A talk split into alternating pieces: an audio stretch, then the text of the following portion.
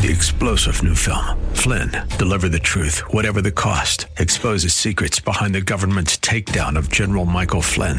Flynn knew what the intel world had been up to. He ordered the first audit of the use of contractors. This set off alarm bells. He told the truth. He was the most dangerous person for Donald Trump to hire. They had to get rid of Flynn.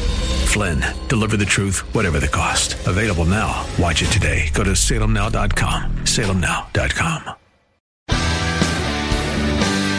Are you looking for truth from God's Word that you can understand and apply to your life?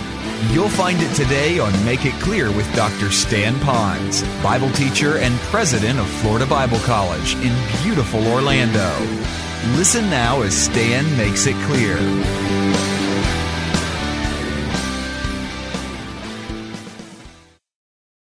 Then he says they have no God to supply their physical or their spiritual needs. Remember, they're lost. Their present or even eternal needs. So anything they get, they must get for themselves. So that's why inside their, their chest beats a heart that is horribly selfish. And I certainly don't want to mimic the world's view. And I know that we all have a propensity for that because we do have a deceitful heart. But as long as I have yielded that deceitful heart to a very non deceitful God, then my heart now begins to be controlled, and I enjoy what we're going to hear about in just a moment as a result of being financially free, what God gives to us. The end of the quote says this They are ignorant of God's supply and have no claim on it. And so now, instead of me sitting out here and I look at this and I say, boo, boo, boo, secular worldview, I, I have that. There's a condemnation of that. He says that. Those that follow that, they're going to reap the result of the, the fruit of that level of uh, sowing that they'll do with it. But listen very carefully. My job is not to condemn the world, like Jesus didn't come into the world to condemn the world. My job is to come alongside them, realize that that secular worldview is not biblical and is very dangerous, but I need to come alongside them and help them to know God. And so, yes, I might give them some biblical principles about money. Yeah, I get that. But they'll never fully understand this until they've accepted Jesus Christ as their personal Savior by placing their faith alone in Christ. So everything still comes back to us with all this money stuff. When we come to the loss, we can give them some practical principles of money management. That's all good. The word, word of God is good. It'll work. But at the same time, we have to realize that we may be throwing sand against the wind if they have not accepted Christ as our Savior. And our whole purpose is to love them, not to drive them away because they have that view. Doesn't mean we have to embrace it. We don't have to look like a duck and talk like a duck to reach a duck. Take that to the bank. All right, let's go on. I want to give you three benefits now that we will have if we have chosen to be financially free. Now, as I give you these, let me pause for a moment and explain where I'm going with this. You'll hear a lot of seminars. Some of them are even a, a I'm going to call them biblical or Christian, but watch out because they will talk about becoming financially free. They'll talk about get out of debt, get out of debt, get out of debt. And that's, I think, the first step in a walk with God. The first step in the financial part of walking with God is the get out of debt. But I don't believe that, that that's a walk with God. That's just the first step. My first step is I got to do what I need to do to get out of debt. But my second step now begins the walk. Here it is. To stay out of debt. Did you catch that?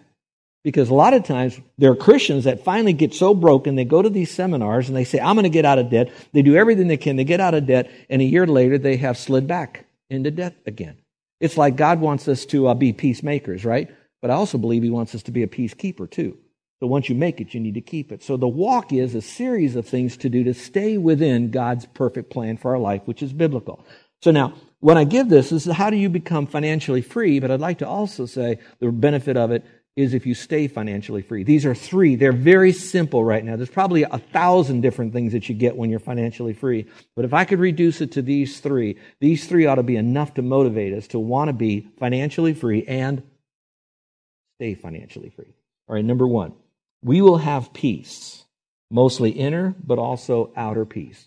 Those of you that have been in a time when you have really been under the gun financially, especially the, those that are the head of households, the ones that really carry the weight of the responsibility of taking care of the family. When you know that you just don't have enough money and, and, and you don't have a job or you're struggling with all of this, you, you wake up at night I mean, you go to sleep because you're so depressed and, and you finally get to sleep, but then a few hours later, once you get that buzz off, you're awake again, and then your mind is like, what are we going to do? And how can I do this? And you're plotting and planning and praying, trying to get it all together. You know what it's like when you don't have peace.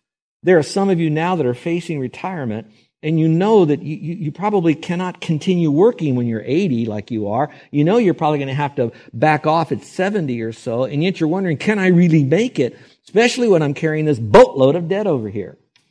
And um, again, uh, I would like to say just grieve it and leave it. Learn it, apply this stuff, move forward, and trust God and watch God do some magnanimous things in your life. But you can have that inner peace. But then I also believe there's an element of outer peace as well. Because if we don't have the inner peace, it seems like then um, our thought patterns are off. Our thought patterns are off. That means our conversation is off. If our thought patterns and conversations are out, because what's in our heart will come out of all of that junk, I'm sure that we're saying and doing things that will negatively affect others. And when that happens, then we don't have outer peace in our relationships. Did you all catch that? Did I speak too slowly for you on that? And so again, it goes into our inner heart. If we really have peace with God, there's a settledness, there's a contentment.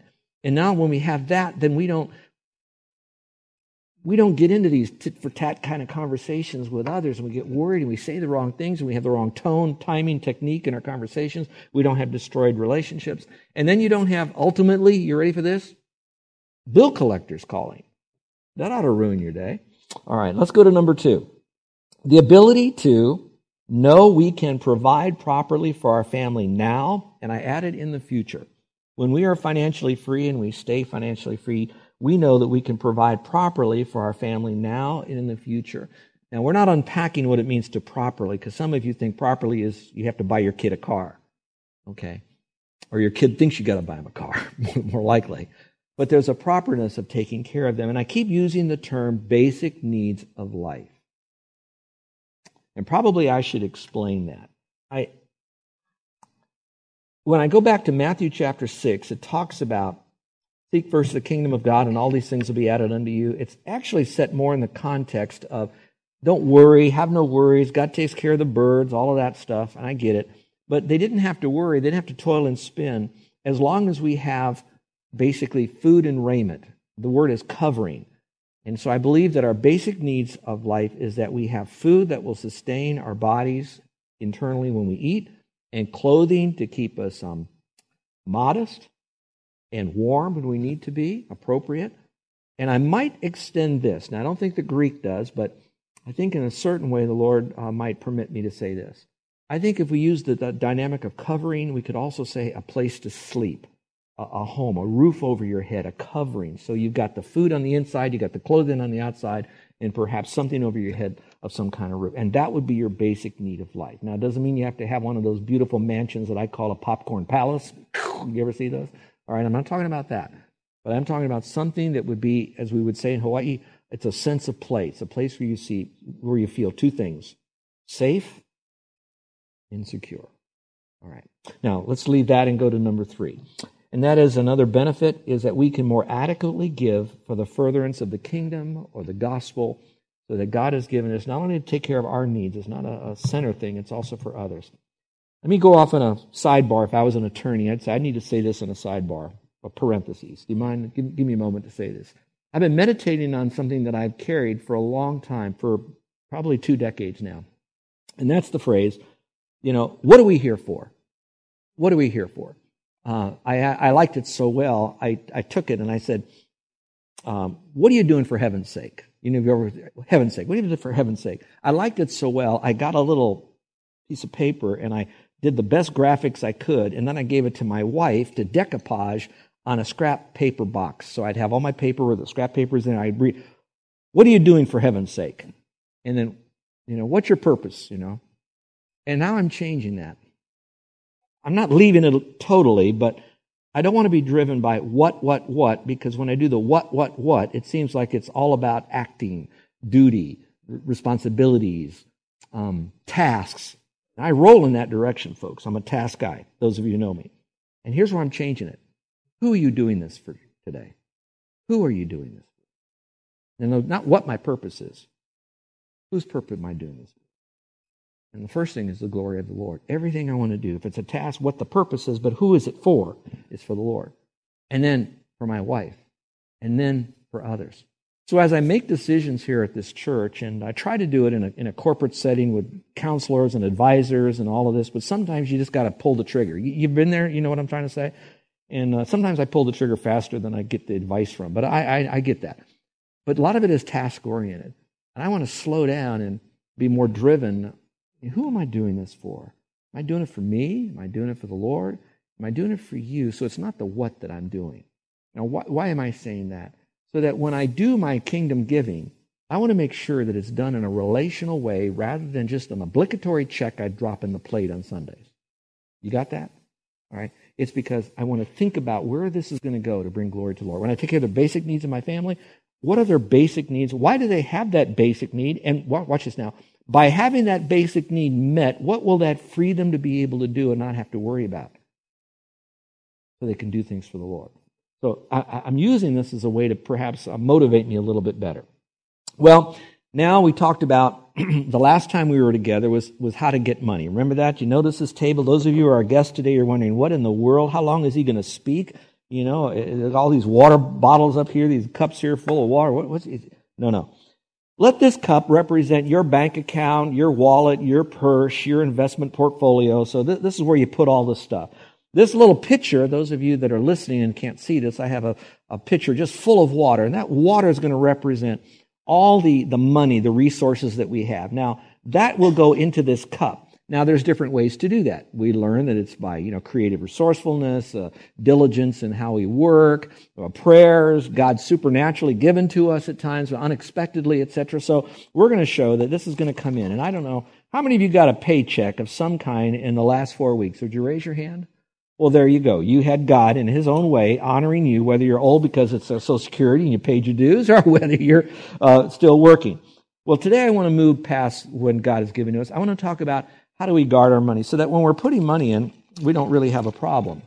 I don't know if you can see this in the back, but I've got a big problem here. So, what I really want to do is I want to show you not about how bad your problem is. What I'd like to do is to show you how to plug that hole. So we're going to talk about how to guard your money, not how to get that. We went through a biblical teaching last week. Now we're going to talk about, okay, I got holes.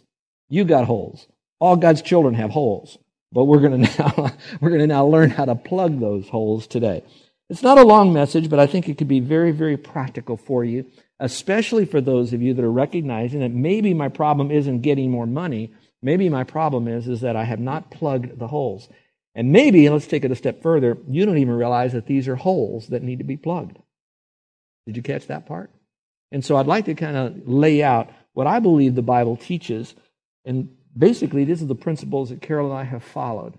We haven't followed them perfectly, but we do have a game plan, and it's a biblical game plan, and I wanted to share it with you. So let's go quickly with this. How do we guard our money? Number one, pay bills promptly. Now, that doesn't take rocket science, does it? Pay bills promptly. Let me re- read the passage of Scripture here.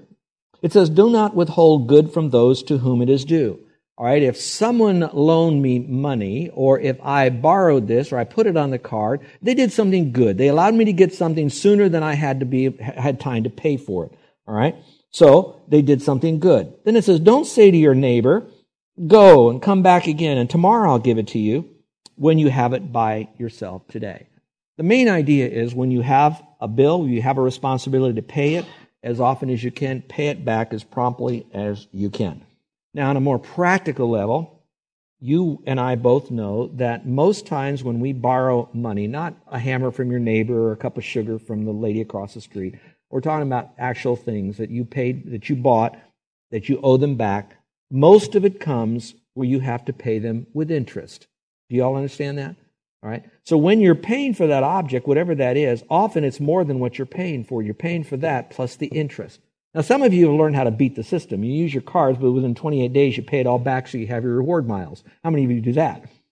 All right. See, we got a bunch of you out there. Okay. You can go home now. You, you got the message. All right. I'm just joking. Nobody leave. So back over here. So you have to pay more. And then I got thinking, what about the Lord? I owe him a debt. Remember we talked about that? I've sinned. There's a debt I owe to the Lord. I can never pay that debt, no matter how good I am. I have, I have, I've got a penalty. And Jesus, he says, you know what? When I go to the cross, I love this. When he went to the cross, he paid for all my sin, didn't he? And the other thing is that he did it completely, all of it, and he did it promptly. He didn't pay for it and then dribble it out through the rest of his life. He said, You know what? I paid for it right then. You have the debt. I'm stepping in. I'm paying the whole thing off right then. Bing, bang, boom, it's over. And so, if I would like to be more like Christ, then should I have um, a debt? I want to pay it off as quickly as I can. And so, maybe what you might do is begin saying, I need to pay my debts. Now, I don't want to get too too overly practical because we will be offering a small group, a connection group study, so you have a lot of time to discuss and get to, to more of the nuances. But for a practical reason, for those of you that want to get out of debt, you've got maybe four or five different debtors that you have to pay, and there's different interests for each one. My suggestion would be pay off the one that has the highest interest first. Even if they're accumulating here, pay that off first. Soon as that's paid off, all that means you put more money on the next one, more on the next one, more on the next one, more on the next one, so then you can get out of debt. Pay your debts as fast as you can. Larry Burkett, a good friend of Carol's and mine, he's in heaven now. We were part of his ministry before he ever started his uh, Christian financial concepts. He would teach that if you have a, a, a home loan on your house, if you manage your money biblically, and you are hard on yourself in the sense don't supersize your drinks don't get cable tv you know you cut all that stuff out but still have a life that you can still function and dress nice go to church still give he said you could pay off your house within seven years can you imagine how much interest you would save if you just paid off your house in seven years that's why other gurus are saying it. Now, I know there's a lot about algorithms, and I've studied it, that sometimes you have a little bit of loan here and you got this over here, more investment, making more off of this than that, you know, you want to play the numbers. All I'm saying is just be careful when you're still in debt and try to get out of debt as soon as you can. I think that's a biblical principle, or at least worthy to aspire. All right, number two, you want to build sales resistance. I'm not sure I like this verse. It's not as clear as it is, and probably says a little bit more of other things. But the one thing we do is we want to build sales resistance. And I have to tell you that uh, I find it very difficult. We live in a very, very, um, how can I say, Madison Avenue culture, do we not? I mean, you can't even go on Yahoo and they've got banners flying everywhere. You know, they're, they're everywhere. They want you to buy this. And generally, how they do this is trying to make you feel that what you have isn't good enough and you need to have something else. So they're appealing to either your inadequacies, your um, uh, low self esteem, or you don't want to be less than others, and certainly you want to do this for your kids because they're going to have all of that. So, whatever it's out there, it's to make us say what we have isn't good, isn't good enough. We're less because we don't have it, so we need more out there. And it sounds very good until we take it through the grid of Scripture and our own heart. Is it a basic need of life that we really, really need? And generally, that it's not. So, I would suggest you to build sales resistance. Uh, telemarketers you ever had a telemarketer call you? I don't mean the robo kinds, I mean the real live person. Now, you have to understand, um, I teach this stuff, taught it for years, I live this stuff, but I struggle with telemarketers. I really do. Now, you're probably saying, I bet he does. He just wants to, you know. No, I, am a pastor, remember? I, I, I have a heart. When a telemarketer calls, I will tell you what goes through my heart. This poor guy needs a job. And this is how he makes money to provide for his family. And oh, this boy, he, he's just trying to make you know, honest days living for a job. Yeah. I, and my wife is, what are you doing? What are you doing? What are you doing? And, and my wife is the sweet one in our family. I'm the bad cop. She's the good cop. And so run Carol, she's the sweetest thing. You talk to her for about an hour and you have diabetes, okay? She's just that sweet. But when a telemarketer calls, there's another side of Carol. Now, she's very sweet. When that person calls, she doesn't say no and hang up. She'll say no, thank you, and then hang up. All right? and to this day, we're out of debt. Right? So, um, you telemarketers that are listening to me, don't try to get a hold of me. All right? The other would be to watch out for timeshares. There's always the value, and you got to run it through the whole economic plan of your family and your future and what it is and how you're going to use it. But be careful of these things. So the idea is just build sales resistance. Learn to say no. In fact, what would be a lot of fun for you to do is to you and your family, if you have a particular need, something you like, why don't you just say, We're not going to get it yet, but why don't we ask God to bring it to us if He wants us to have this? And be real quiet and watch the Lord bring it into your life. See if something happens. Or that that item goes down in price. All right, number three, save it versus hoard it. Save it versus hoard it. You know what hoarding is. I'm sure you've seen some of these TV shows. You wonder how these people can actually exist, but they do. There is precious treasure and oil in the dwelling of the wise. And I really believe that. It's not because they're rich. You know, rich people can have a lot of money, but if it goes out very quickly, they're very poor. So again, they manage it. They have it in the dwelling of the, of the wise because they kept it. They didn't spend it. So their treasure is with them.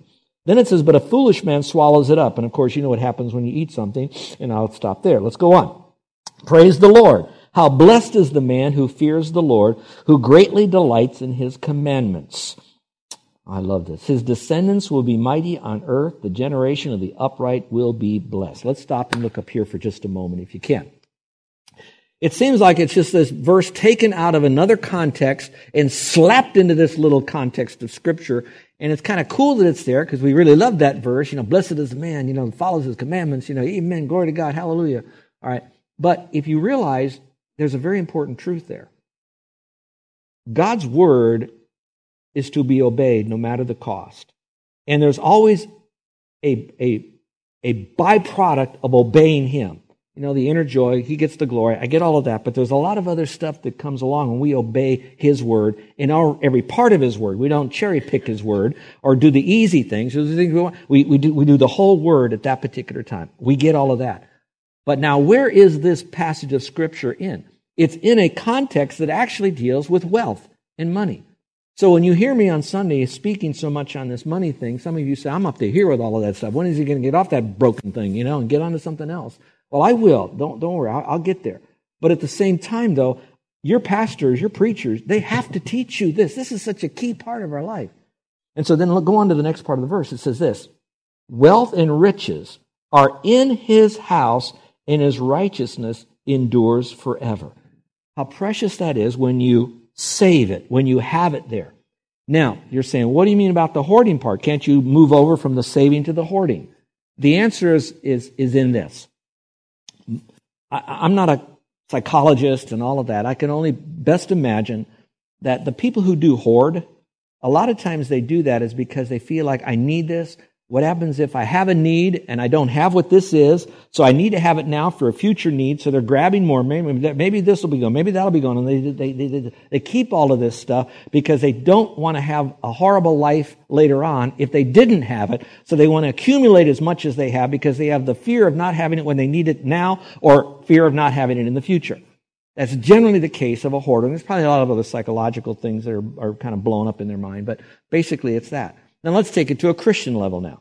The Christian level would be more like this. You know, I got to have all of this because I'll need it for the future, and there's always that the case. And I, I need to have it now because later on it won't be here. It's on sale now. I need it.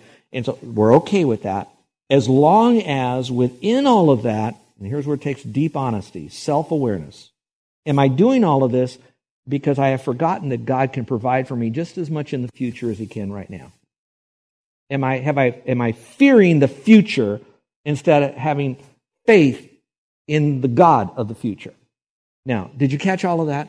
Now, watch what I'm going to do now if you can see this. I have a balance up here. Everything has got to be in balance in Scripture. You can't take just one verse without properly. We call this systematic theology. You have all the doctrines, but then you have to have the doctrines to connect with one another. So, yes, you do have to take care of the future, but make sure that nowhere within you is the fear that God won't take care of you in the future. That's one side of it. The other side of it is, are those who are saying, just let go, let God, don't worry about it. God will take care of it. Spend all my money now. I got a car payment at the end of the month. Somehow he'll get it to us. You can't do that. You got to save for that as well. So the bottom line is your heart again. That's what I'm preaching so much on is your heart. Is your heart and it's deceitful above all things. And that's why you've got to meditate in scripture. Listen to this stuff. Read it through. Own it in your heart. So that when you're confronted with this, you will save for the rainy day that it talks about. It talks about the ant, go to the ant, you sluggards, how he collects all of this stuff, all right? I got to see all of that, but he's not hoarding it because he fears. He's doing it because that's what ants do. Christians do it, so they are prepared for hurricanes and things like that, but not so much because God won't be there. He will be there when you can't do the things that are right. And that's why this verse says there's wealth in the dwellings of those that have money.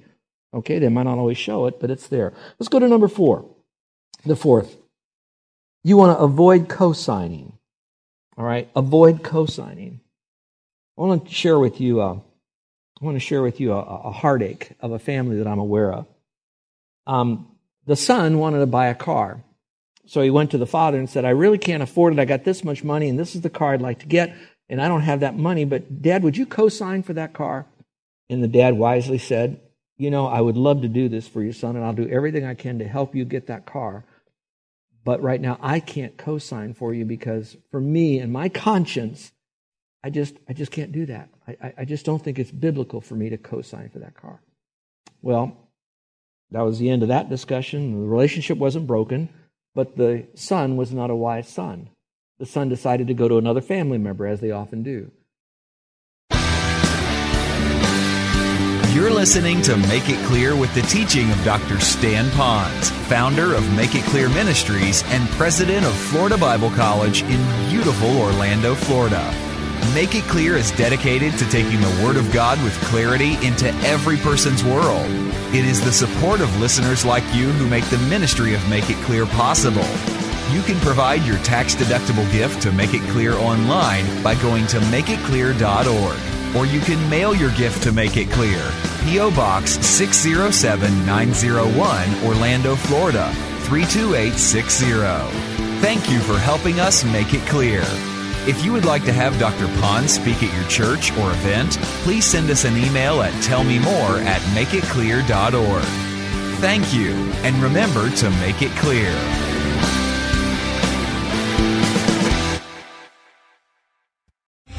Three star general Michael J. Flynn, head of the Pentagon Intelligence Agency, knew all the government's dirty secrets. He was one of the most respected generals in the military. Flynn knew what the intel world had been up to, he understood its funding. He ordered the first audit of the use of contractors. This set off alarm bells.